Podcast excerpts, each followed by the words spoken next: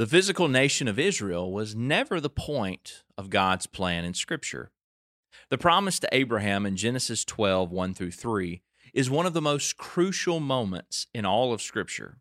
And if we misunderstand the point of this promise, it will affect our view of the rest of the Bible.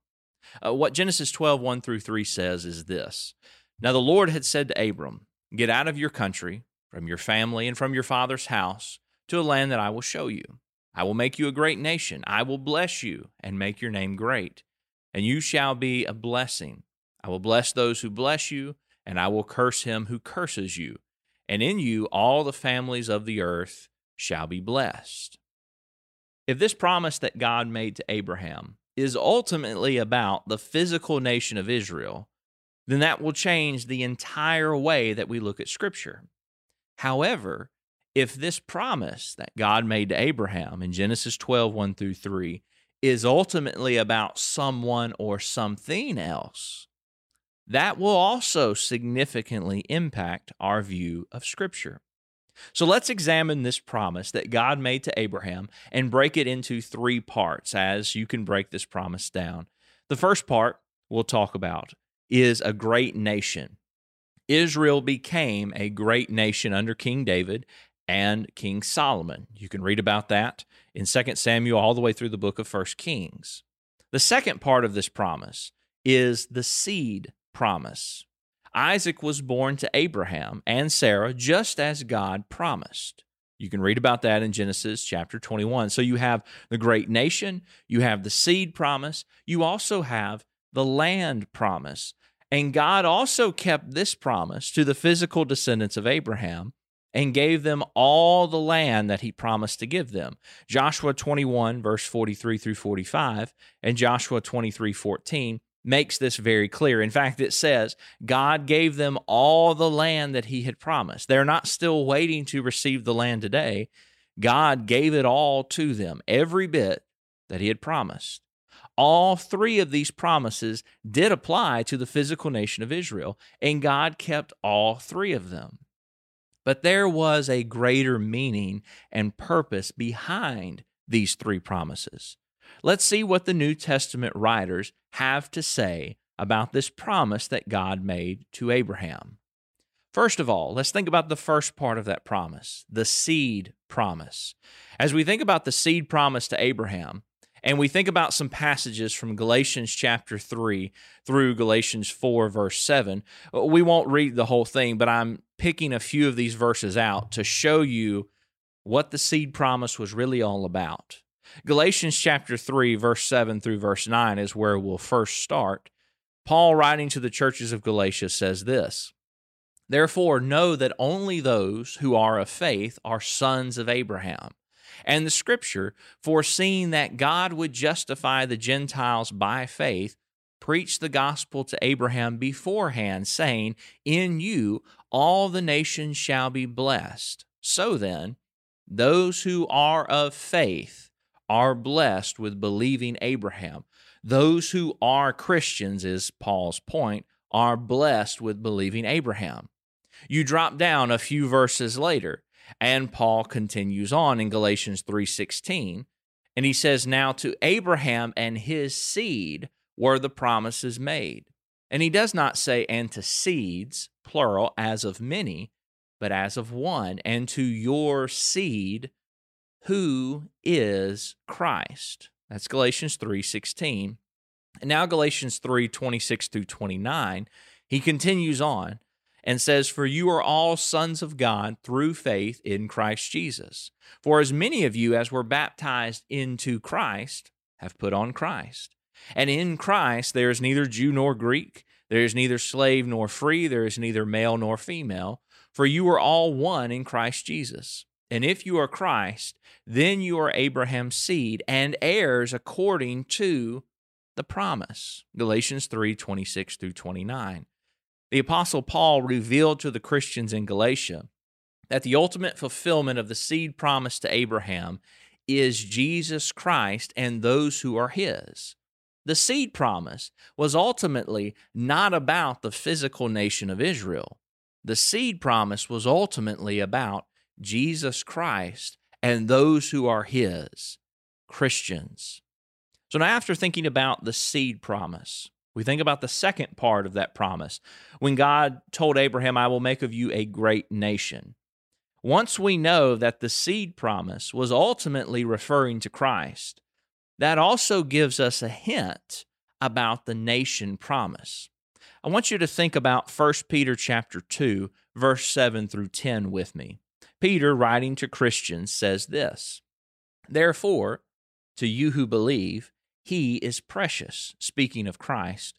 But to those who are disobedient, the stone which the builders rejected has become the chief cornerstone, and a stone of stumbling and a rock of offense.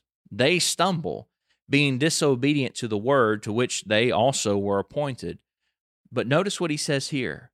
But you are Christians now, is who he's talking to. You are a chosen generation, a royal priesthood, a holy nation, his own special people, that you, Christians, may proclaim the praises of him who called you out of darkness into his marvelous light, who once were not a people, but are now the people of God, who had not obtained mercy, but now have obtained mercy.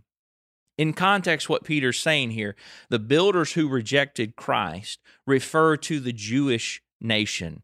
Jesus made this very same statement to the chief priests and the Pharisees. In Matthew 21, 42 through 43, he told them the kingdom of God would be taken away from them and given to other people. But what people or nation was Jesus talking about? The same nation and special people that Peter is writing to in 1 Peter, to Christians. The ultimate fulfillment of the nation promise to Abraham refers to Christians, to those who are now in the kingdom of Jesus Christ, Colossians 1, 13 through 14. And that brings us to the final part of this promise that God made to Abraham, the land promise. And by now, I hope that we realize that the land promised to Abraham was also about something far more significant and greater than the land of Canaan. And to show this from the Scriptures, let's think about Hebrews 11, verse 13 through 16, and also Philippians 3, 20 through 21. First of all, the passage in Hebrews 11 says this, These all died in faith, there in the middle of that faith hall of fame we refer to, not having received the promises, but having seen them afar off, were assured of them, embraced them, and confessed that they were strangers and pilgrims on the earth. For those who say such things declare plainly that they seek a homeland. And truly, if they had called to mind that country from which they had come out, they would have had opportunity to return. But now they desire a better, that is, a heavenly country. Therefore, God is not ashamed to be called their God, for he has prepared a city for them. Hebrews 11, 13 through 16. And now think about, in addition to this, what Paul wrote in Philippians 3, 20 through 21. Writing to Christians, the church in Philippi, he says, For our citizenship is in heaven, from which we also eagerly wait for the Savior, the Lord Jesus Christ, who will transform our lowly body, that it may be conformed to his glorious body, according to the working by which he is able even to subdue all things to himself. The ones who died in faith in the Hebrews 11 passage include Abraham and Sarah. They were looking for a homeland. They desired a heavenly country. They looked forward to the city that God was preparing for them. Paul reminded Christians that our citizenship, our home country, is in heaven. The ultimate fulfillment of the land promised to Abraham is the city in the heavenly country where God lives. Hebrews 12, 22 through 24. As we've thought about these things together today, I want to think about a few things we can take away from this, maybe a few things for you to think about further.